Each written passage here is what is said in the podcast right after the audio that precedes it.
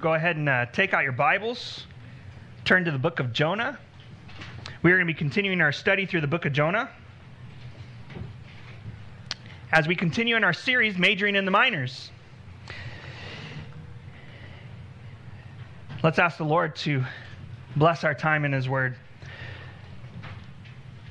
Heavenly Father, we come before you this morning. Lord, as we turn and we go into your Word, I pray, Father, that you would speak to us from your Word. And as you speak to us from your Word, Lord, help us to understand so that we can obey your Word as well. Give us the strength, give us your Spirit, and give us a heart of obedience.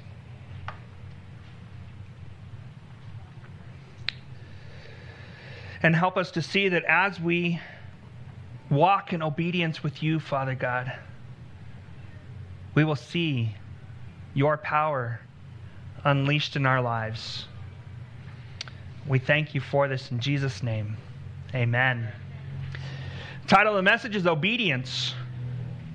Running with God. Actually, I changed that. It's walking with God, and, and I'll get to that in a moment. But it's a difficult thing to obey, isn't it? In order to obey, it requires that we put aside our own wants, our own desires. It requires us to set aside our own will in order to fulfill the request of another.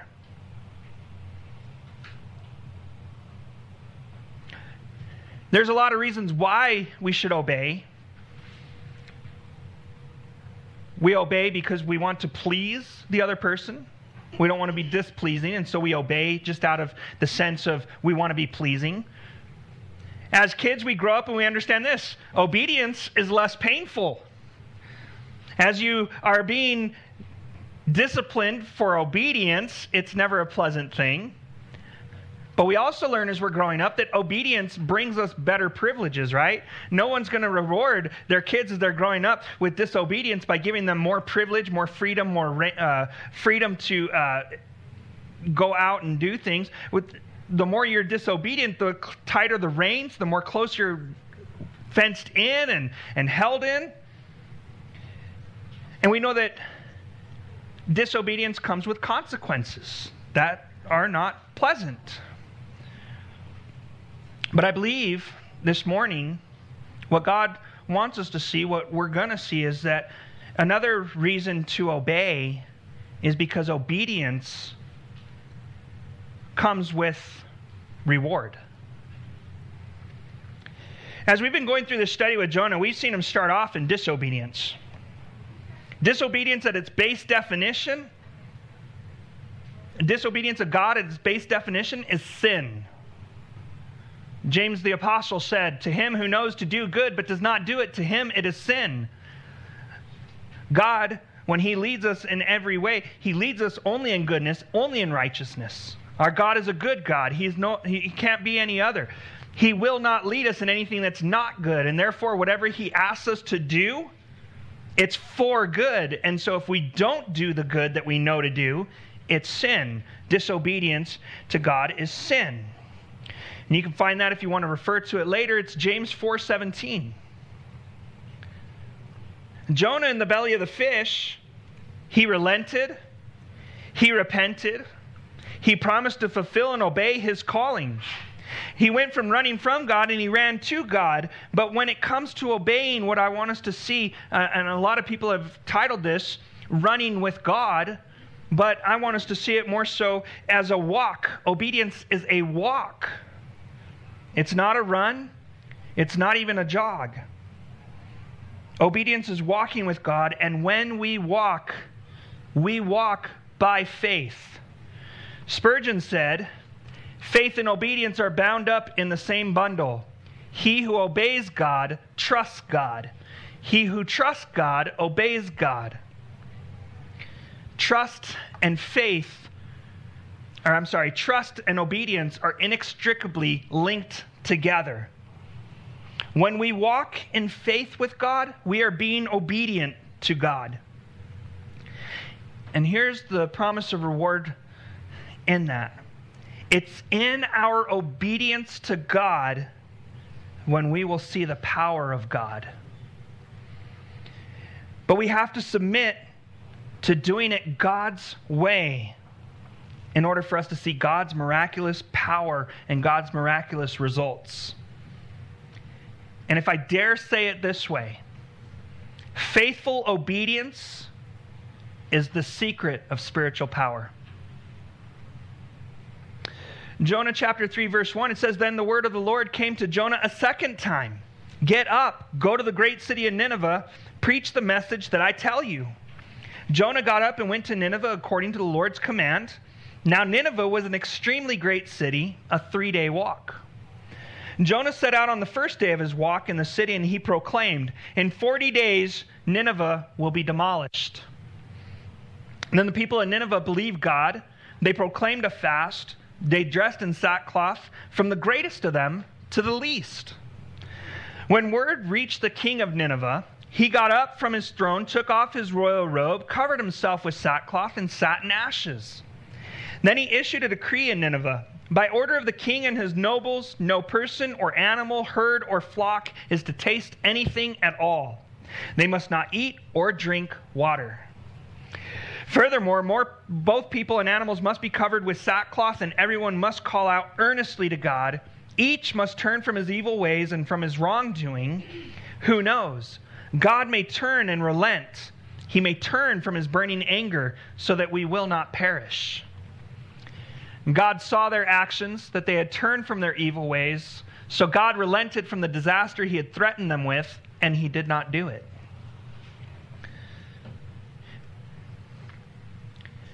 Obedience with God starts with a new beginning. Obedience with God starts with a new beginning. In verses 1 through 3, we see the word of the Lord came to Jonah a second time, saying, Get up, go to the great city of Nineveh, and preach the message that I tell you. And so Jonah got up, went to Nineveh, according to the Lord's command, and now Nineveh was an extremely great city, a three day walk. I want you to see this. Jonah, who had run off and avoided God, came back and repented to God. And most of us at that point, we go, That's it. God's done with me. But it says the word of the Lord came to Jonah a second time. That shows the amazing love of God towards his wayward people, which gives me hope. Jonah was adamantly opposed to following God's first call. But God brought Jonah to a place of surrender and repentance. And, and we think, God brought me here, and now I'm repenting, and, and I feel the anguish in my soul that I was disobedient to God. And we think, God's done with me. He can't use me anymore. I'm now out of the ministry. But we see that God calls Jonah again. Jonah got a second chance. And I'm going to date myself, but there is a band that I really loved growing up with as I grew in my Christian faith. It's a pop punk band. Their name is Stellar Kart. And they have a song called Second Chances. And the refrain from that song says, There will always be second chances, and you'll always be on your first try. And I just thought that, that that's amazing, and it speaks to the graciousness of God graciously giving us second chances. And He gives it not out of obligation, He gives it out of mercy and grace. But if you think about it, the fact that God gives us second chances, we blow it and we come to Him, and He sets us up and He starts us over, it's, it's not well, here you go. Don't mess up again like you did before. Quit being a mess up. It's God going, okay, let's start again. Let's start again. It's like in basketball when you're playing basketball and, you, and when I make this horrible shot and it's just this terrible air ball, I'm like, okay, I get a do over. I want a do over. Well, in our walk with God, when we come back and we repent and we come back to God and we step out in obedience again, it's our do over. God is giving us a new beginning, a place to start from in His forgiveness, in His grace. The Lord repeats the call to Jonah almost verbatim And we get the idea that Jonah got the chance to start over. He got a do over, a, a new beginning. When you're ready to quit running and start obeying, God has a second chance for you. And God graciously gives second chances and new beginnings, not because He's obligated to, but because it's from His mercy and His grace. And that's important to me, and it should be important to you because whether we want to admit it or not, we are all like Jonah, or we have all been like Jonah at some point. In fact, Isaiah said it best. He said, We all went astray like sheep. We have all turned to our own way. Because even as believers in God, we are capable of choosing to operate in our flesh. Jonah was a man of God, he was a prophet of God, yet he refused the call of God. And he ran off from God, and we are all capable of this. The Bible is replete with examples of this. Abraham was given the promise of God. He says, I'm going to make you a father of many nations. Your, your descendants will be so numerous you can't even count them, the, sands, the grains of the sand, the stars in the sky. Abraham goes, You know what? God promised me a son. He's not fulfilling it. I know it. He, he needs me to help him out. And so he says, It's okay, God. I don't have to have a son from Sarah. It doesn't have to necessarily be our son. I will have my, my wife's servant, we'll have a son that way, and you can call him my son, and it'll be okay. I'll help you out, God. And he ended up fathering a child through his wife's servant in disobedience to God. On top of that, there's other times where he's traveling through a foreign land and he tells Sarah, hey, you know what? I mean, look at you. When these guys see you, they're going to kill me and take you. Okay? So here's what I want you to do just tell them you're my sister. She goes, okay. Twice he does this. And both times she says okay and she agrees to it. And both times she gets taken. I think after the second, no, no, no, I'm not doing that again. But here's the crazy part he disobeyed God, yet he still became the father of many nations. God still fulfilled his promise. God still gave him the son of promise, Isaac. David, King David, committed adultery. And in order to hide it, he, he also committed murder. But he's still known as a man after God's own heart. And there's no asterisk next to his name except for when he did this. He was a man known after God's own heart. Even the Apostle Peter, bold and courageous Peter, who promised the Lord, Lord, everybody else is going to desert you, but not me. Not I. And on the same night in which Jesus was betrayed and taken, Peter is now surrounded by other people who don't follow Jesus, and they're like, hey, you're with him. And he goes, no, I'm not. And they said, no, no, no, I saw you with him. And he goes, no, that wasn't me. It's probably my twin brother, I'm sure. Um, Eater.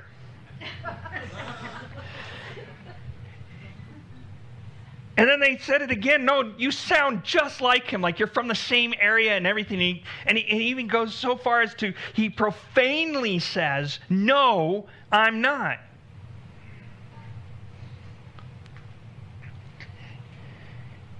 He denied our Lord and Savior. Yet when Jesus rose from the grave, he went to Peter and he restored Peter, saying, Feed my lambs, tend my sheep, feed my sheep. And Peter became one of the greatest preachers, full of boldness and faith in Christ in the book of Acts, because he had a new beginning. The word of the Lord came to Jonah a second time, and it's saying, Get up, go to the city of Nineveh. And I want you to see this time the call was not to cry out against the city. Now he says, I want you to go and preach to it. Another chance to fulfill God's call for him. But there is a change that God had made. Now Jonah is going to go and preach to Nineveh, But the message, the Lord says, I will give you the message. It's not going to be your own. The Lord says, Preach the message I tell you. At this point, Jonah doesn't even have the message that he's going to preach.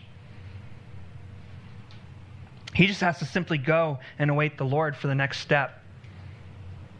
And oftentimes we get caught up in the message that God tells us to go and preach, and that's a lot of the times why we run in disobedience from God because we're so worried about that message that we have to teach. But we don't understand God's going to give us the word to teach it. God's going to give us that. We don't have to come up with our own words. The, the message is not to be our own. There's no power in our own words.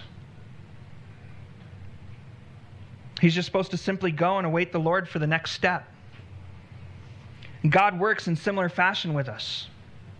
We get irritated in our own flesh. We're like, gosh, I, all I know is the next step. I should know the next five steps. I want to be able to plan my, Lord, help me to plan my life so that I can fit you in. And Jonah's an example to us as to why God does it this way, though, right? The reason why God only reveals to us the next step is because when he gave Jonah the big picture, Jonah said, No, I'm done. I'm not going. Because many of us, when God says, I want you to be a missionary, we're like, Okay. And when God says, I want you to be a missionary in a foreign country, we're like, All right, I can do that. And when God says, I want you to be a foreign missionary in the country Iran, we say, No, well, hold up there, Lord. That's dangerous. I don't want to go there. If he showed it to us, I want you to go and be a missionary in Iran, we'd just say no. But if we're already committed to being a missionary for the Lord and we keep going at the next step, we're already there. He's making it possible for us to be obedient. And um, God told Jonah what he would say. God told Jonah what he would say in Nineveh. Jonah reflect, rejected it and fled. I'm mincing words together. Sorry about that. Like with Jonah, God will only reveal to us what we can handle and what we can obey at that time. Now, this doesn't go along the lines of God only gives those what they can handle, but this is only what we can handle in His grace. He never gives us more than what He will give us grace to handle. So, Jonah, upon receiving the word of the Lord this time, responds in obedience. He responds according to the Lord's command. And that's something we need to understand. Obedience is a daily choice, and you might even have to make that choice multiple times per day, maybe even multiple times per hour to obey or not obey. You face that choice. But here's the beauty in that the grace that you find at the feet of the Father. You may choose to not obey initially and then later have another chance to choose to obey. Perhaps you ignore the Holy Spirit telling you to share about Jesus and his power in your life, of his help, or, or anything like that. And, and I'll share a little personal story. Many of you don't know this, but from the age of 12 till about 24, I smoked. I was a chain smoker. I worked at a job in those last few years of being a smoker that they knew me as a smoker, and then all of a sudden they noticed that I wasn't smoking. And they asked me about it. And it was this opportunity for me to share that my relationship with Christ and His power in my life helped me to kick the habit cold turkey. But instead, I didn't. And instantly after that conversation, I felt like the Lord told me that was an opportunity to share what I've done in your life. And, and I've been broken over it ever since that now whenever i get the opportunity to share what god has done in my life i share it because i know he's providing that opportunity. And he does that with us as well. We're going to feel that prompting of the holy spirit to share and to, and to do that. And it's a step of obedience to share what god has done in your life. Maybe he's calling you to help someone and, and, and maybe it's someone that you wouldn't normally help. Maybe he's calling you to give whether it's your uh, time your effort or your money Maybe reading in your Bible, you come across something that you don't like, and you're like, there's no way I can obey that. Lord, do, do you even know what you're saying? Like, do you understand how the world works, Lord? There's times where we might tell God that, and we're like, yeah, I'm not going to obey it because it just doesn't work. You might even be sitting here and hearing something that the Lord speaks through me, and you might think, there's no way. I'm not doing that. I can't obey. Perhaps it's God calling you to pick something up. He wants you to start doing something. You're like, I can't do that. I'm not going to, I don't have time for that. What are you talking about? Or maybe he wants you to put something down and you're like, wait, I like that thing. What are you doing? Like you're cutting off my arm, Lord. And you initially resist. And as maybe you're resisting that, I want you to call and to remember Jonah's call to Nineveh before you choose to disobey. Consider this truth that the choice to disobey can only bring consequence, can only bring more burden.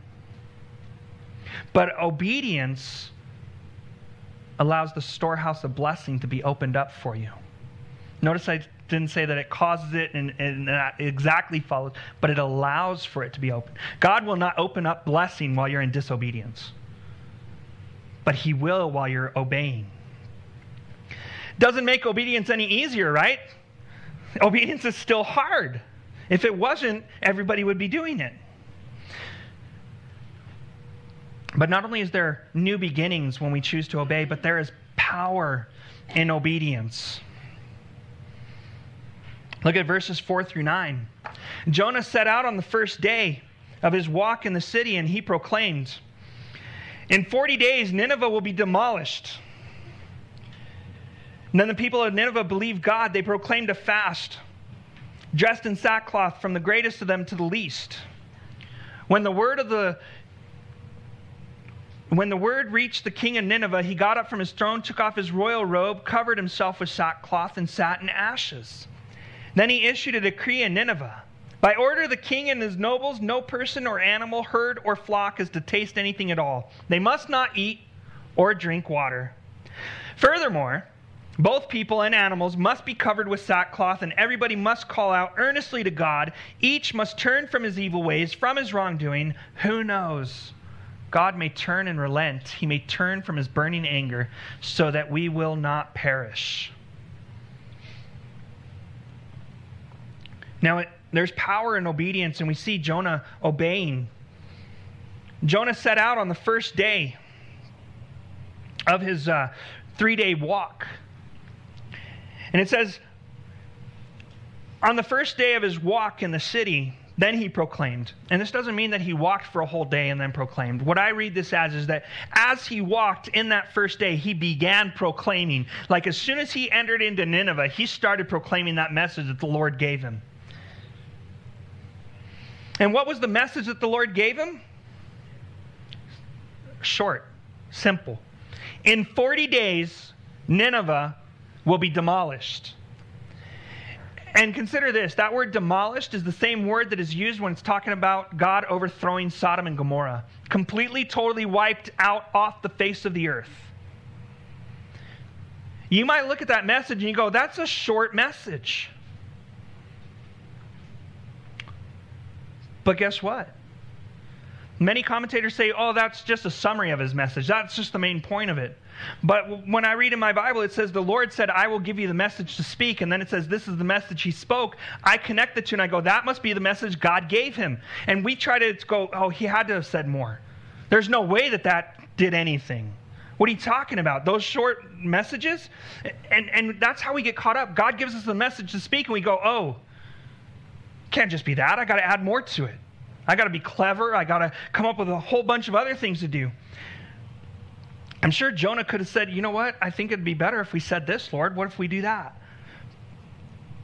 We sometimes have our own choice words that we want to share and speak, but in order to be obedient to the Lord, we have to speak His message and His word only.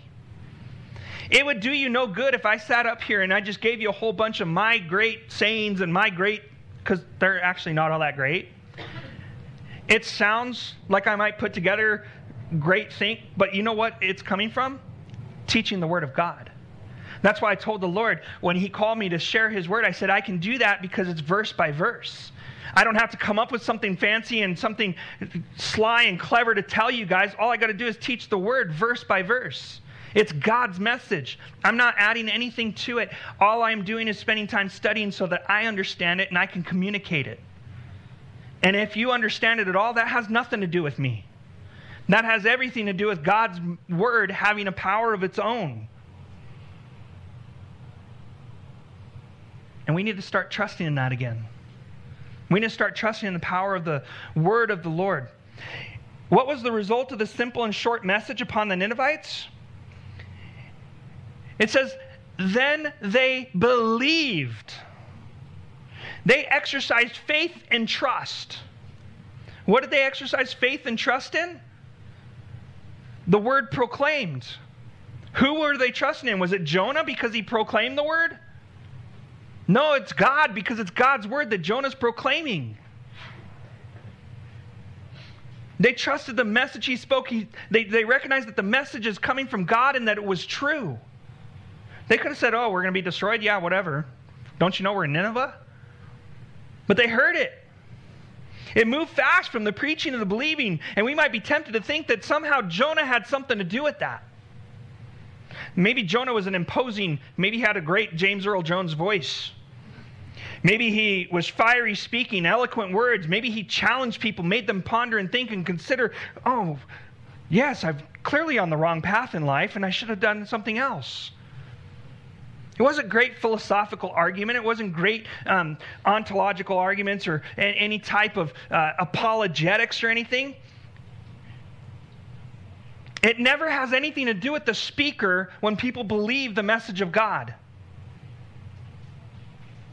It's not Jonah's rhetoric, it's not his oratory skill that persuaded them. It's God, it's Yahweh working through his obedience and working through Jonah's obedience to proclaim the message of God.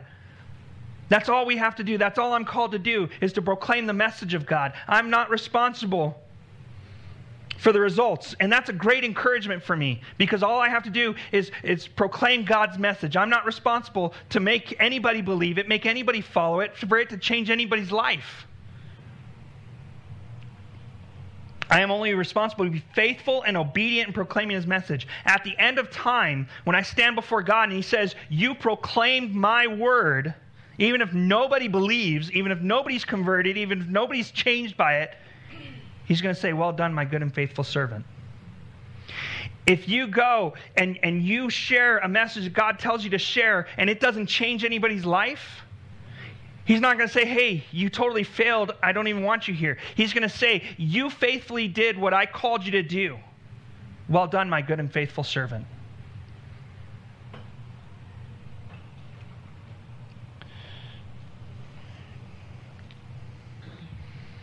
The response to the word is the work of the Holy Spirit applying the word to us. That's the way it works. Faith comes by hearing, hearing the word of God.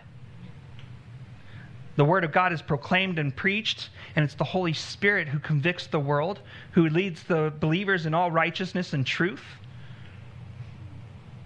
And here's the truth God does remarkable things when we're obedient to Him and leave the results to Him. It is only our job to obey and God's job to take care of the results. Doesn't that take a weight off our shoulders? I don't have to convince anybody of anything. I don't have to make anybody believe. Because if it was up to me and I had to make you all believe, there'd be a whole different way that we'd do the altar calls. There'd be a whole different way. But since it's up to God, I proclaim His truth, His message, and it's His word that has the power to transform your life. There's power when we obey God. And we'll see the power of God unleashed as we obey Him. Faith never rests on the messenger, but it rests in the God who gives the message.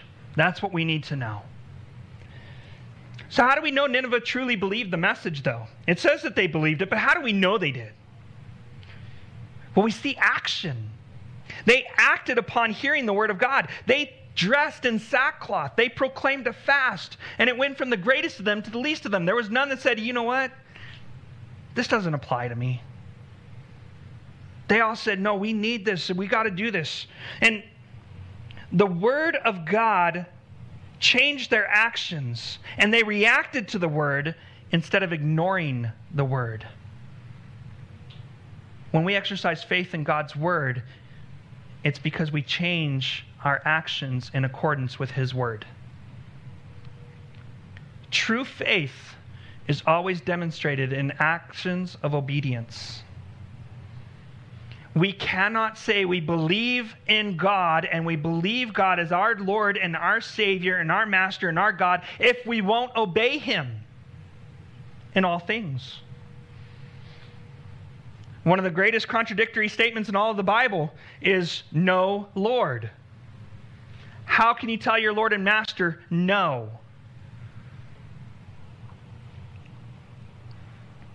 And check it out the word even reached the king.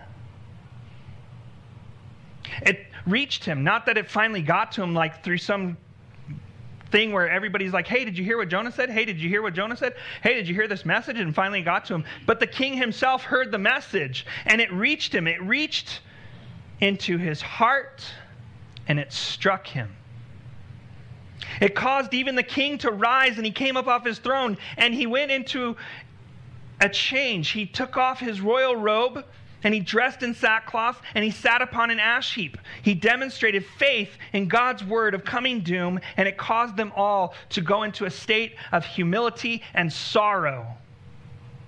I don't know of any king who, in their royal wardrobe, includes sackcloth. It's not comfortable. It's not meant to be comfortable. It's to remind us that we are not to seek comfort in this life, we are to seek obedience. And the king, upon doing that, issued a decree proclaiming a fast of people and animals. He said everybody needs to fast, all the people and even the animals.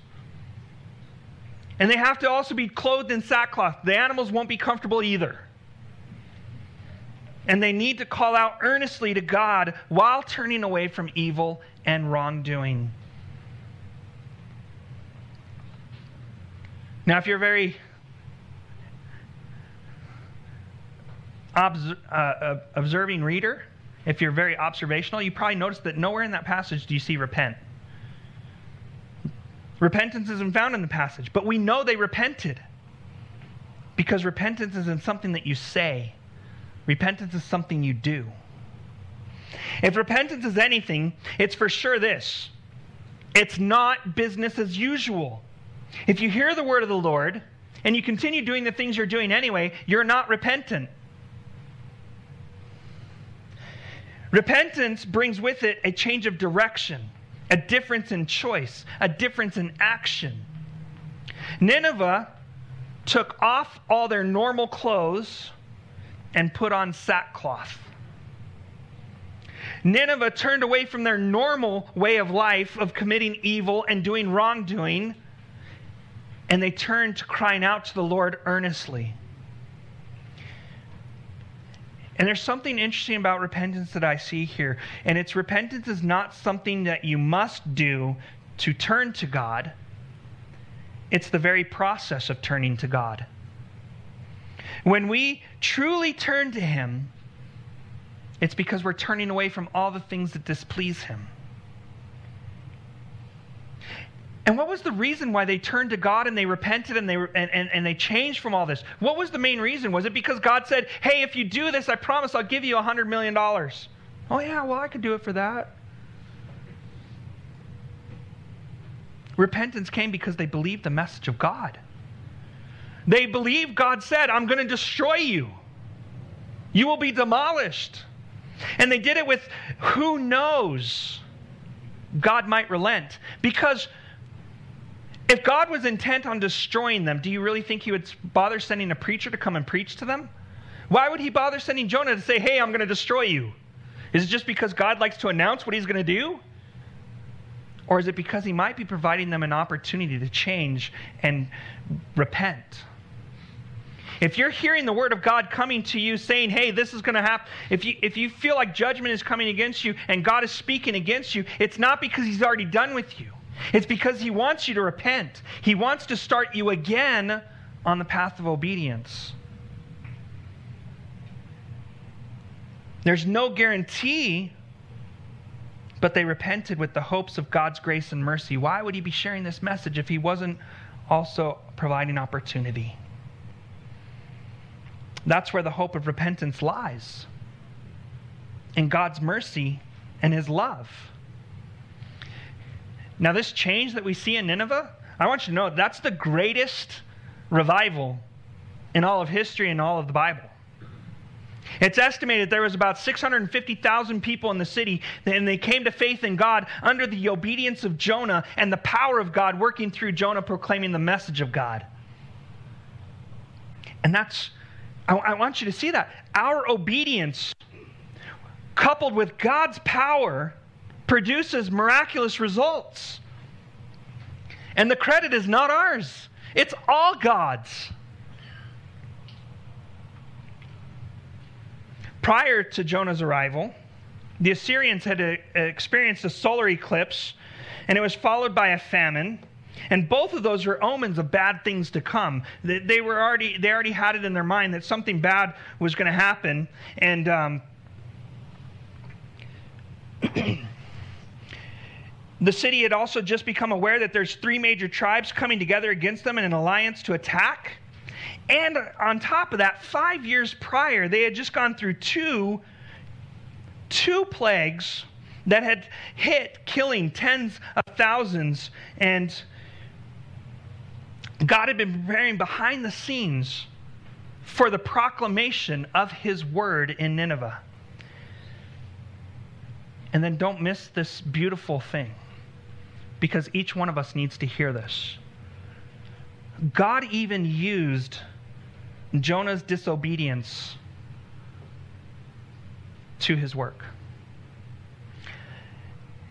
And we need to hear that, not because that's God saying, I need you to go disobey so I can use your disobedience, but that's God saying that in your disobedience, even that I can take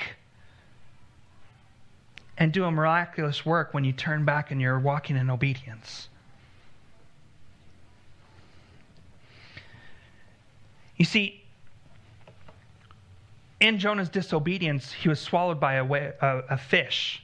I keep saying whale because some commentators keep calling it a whale. It's not necessarily a whale. The Greek in it just means a very large fish.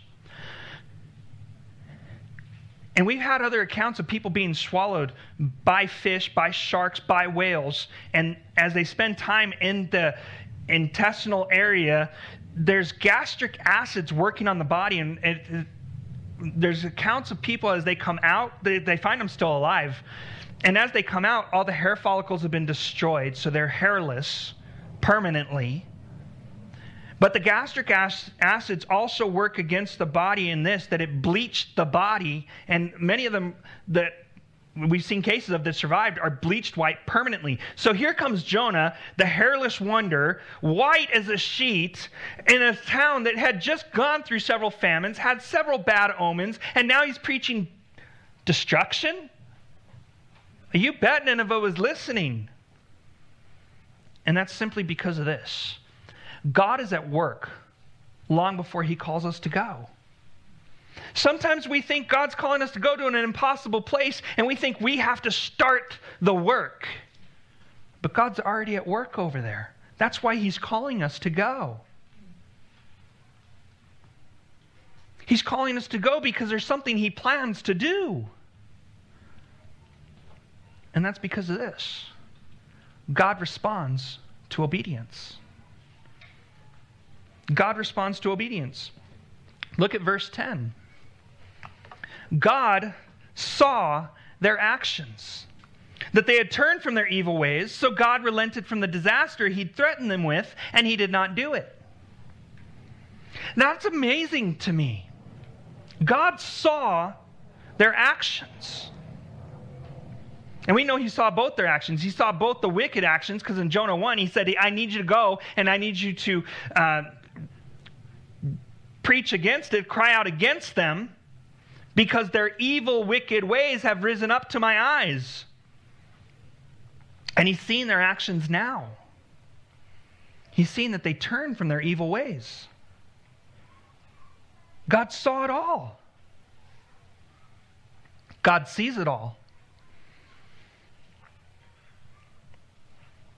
We were told earlier that they cried out to God earnestly. God heard their cries. I, I noticed that it didn't say God heard them, but it says God saw their actions.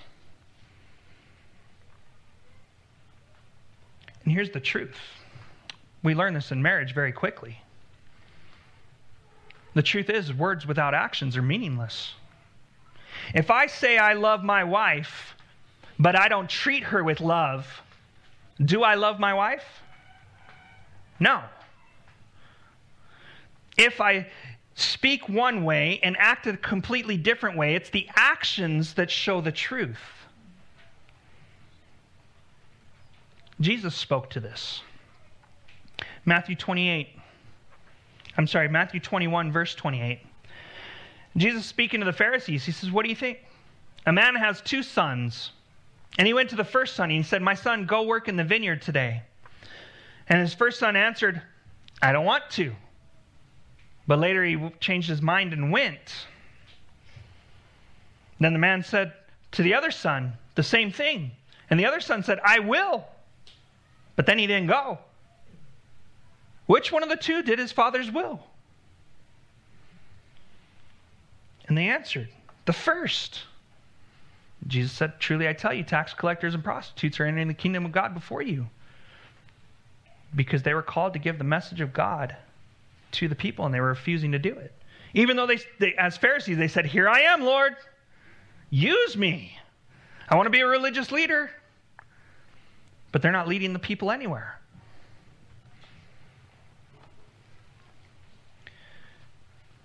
And this speaks a lot of comfort to me in this. I might start off in disobedience to God, but when I turn in obedience, I'm now doing the will of the Father. Because I have a new beginning, because He's put me on that new path, and God sees the actions, God sees the turning, God sees that, and He responds to that.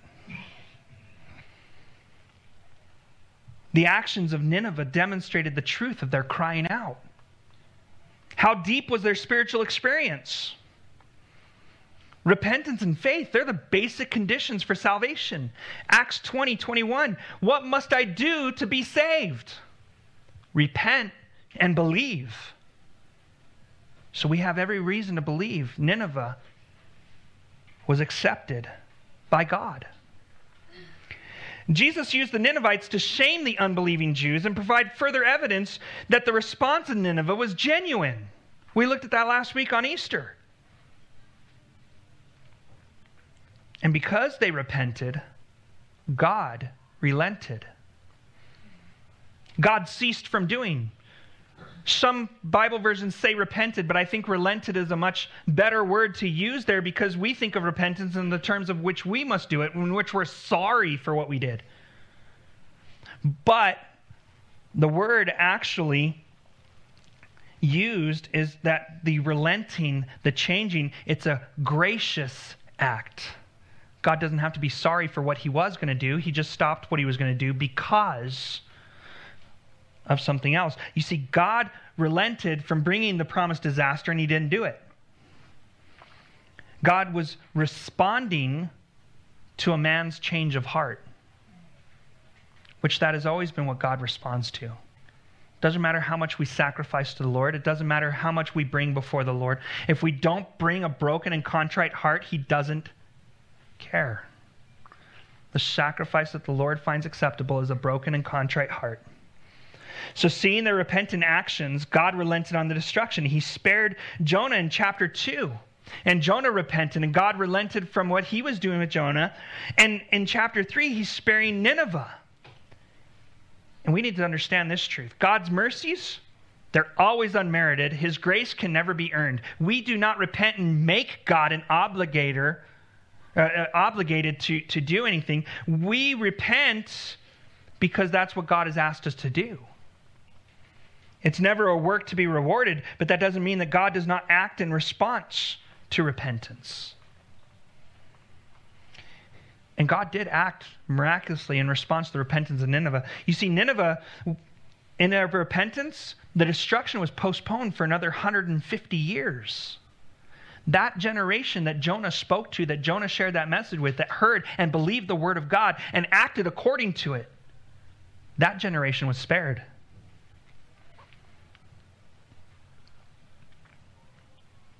God's threatened punishment provides a backdrop to etch his forgiveness and mercy. Think about it this way. If there was no judgment at the end of our life, at the end of all time, you weren't going to have to give an account for your sin.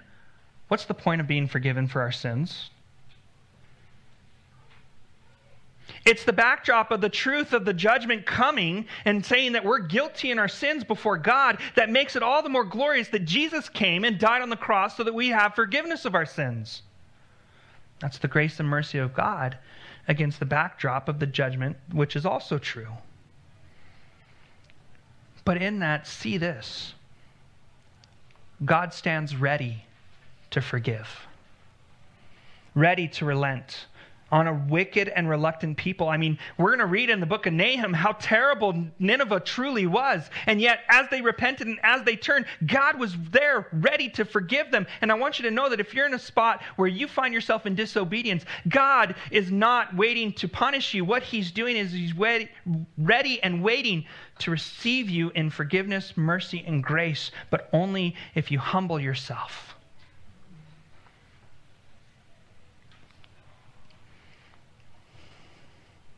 Through Nineveh, God showed his readiness to forgive. And all at the same time showed Israel that her coming judgment at God's hand wasn't because he was unwilling to forgive, it's because Israel would remain unrepentant. One test for our relationship with God is if God speaks to us as we read His Word and meditate upon it. Does God speak to us when we come to His Word? Does His Word speak to us?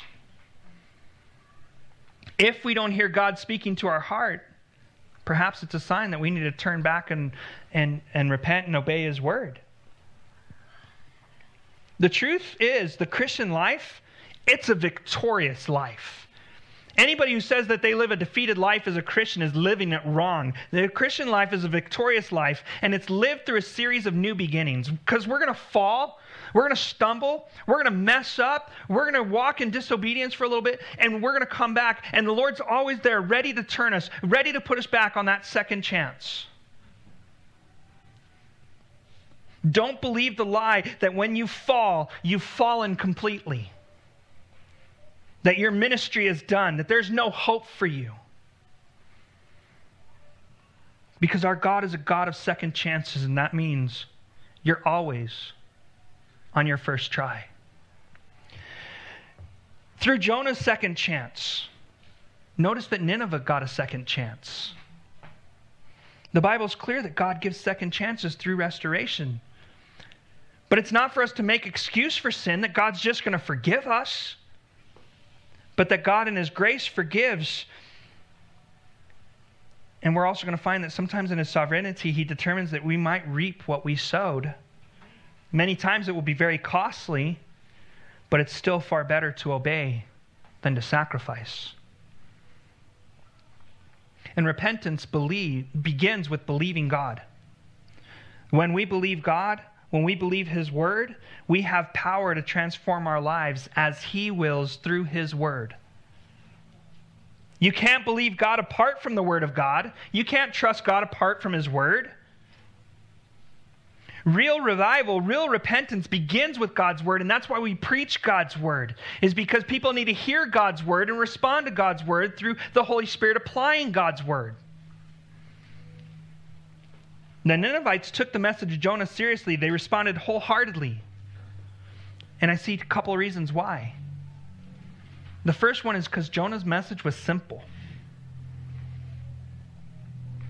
It was the word, it was the message that God gave him. He didn't try to change the message, he didn't try to do anything with it. He preached God's word.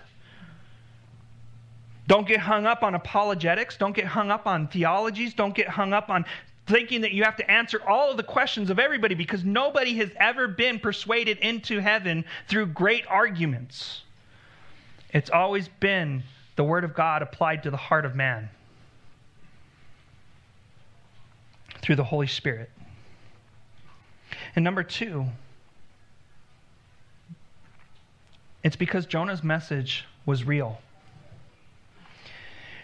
Sometimes, as believers, we think we have to put on a show and an act that we're perfect, that we're put together, that we don't have problems, and we don't struggle.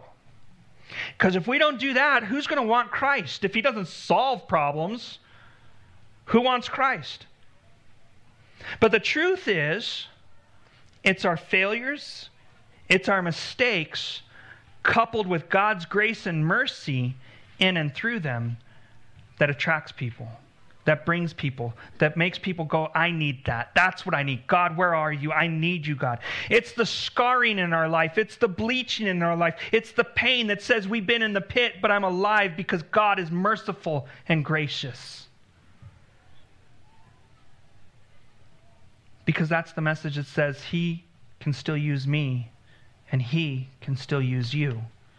And let me tell you this if He can still use me, He definitely can still use you. And we also need to understand that repentance comes without excuse. You cannot repent to God and say, I'm sorry, God, that I did this, but it's because.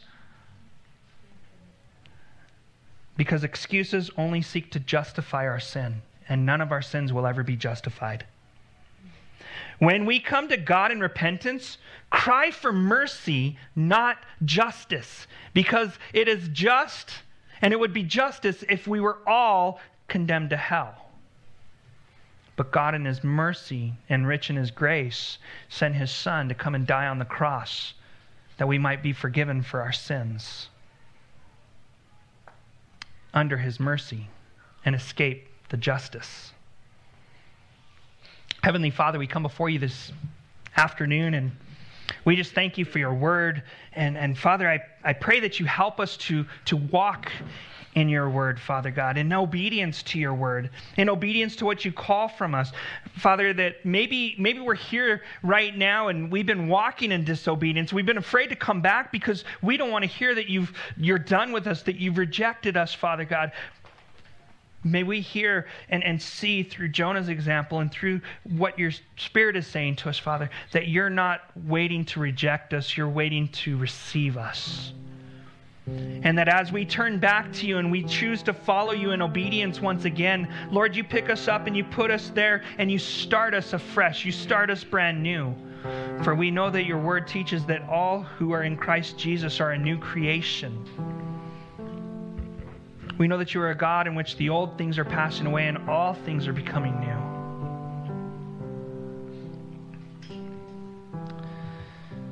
Father, I pray that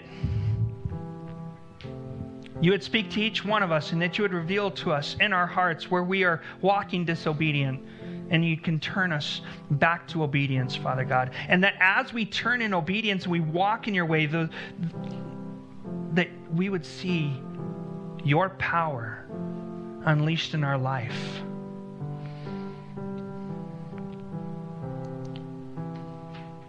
Father, that begins with believing your word, which says that all who call upon the name of Jesus Christ shall be forgiven of their sins, shall receive salvation. As many as receive him, to them he gives the right to become children of God. They receive the promise of eternal life.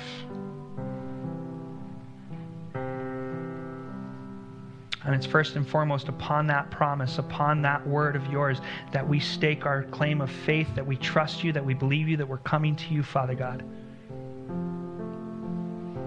It's in Jesus' name. Amen.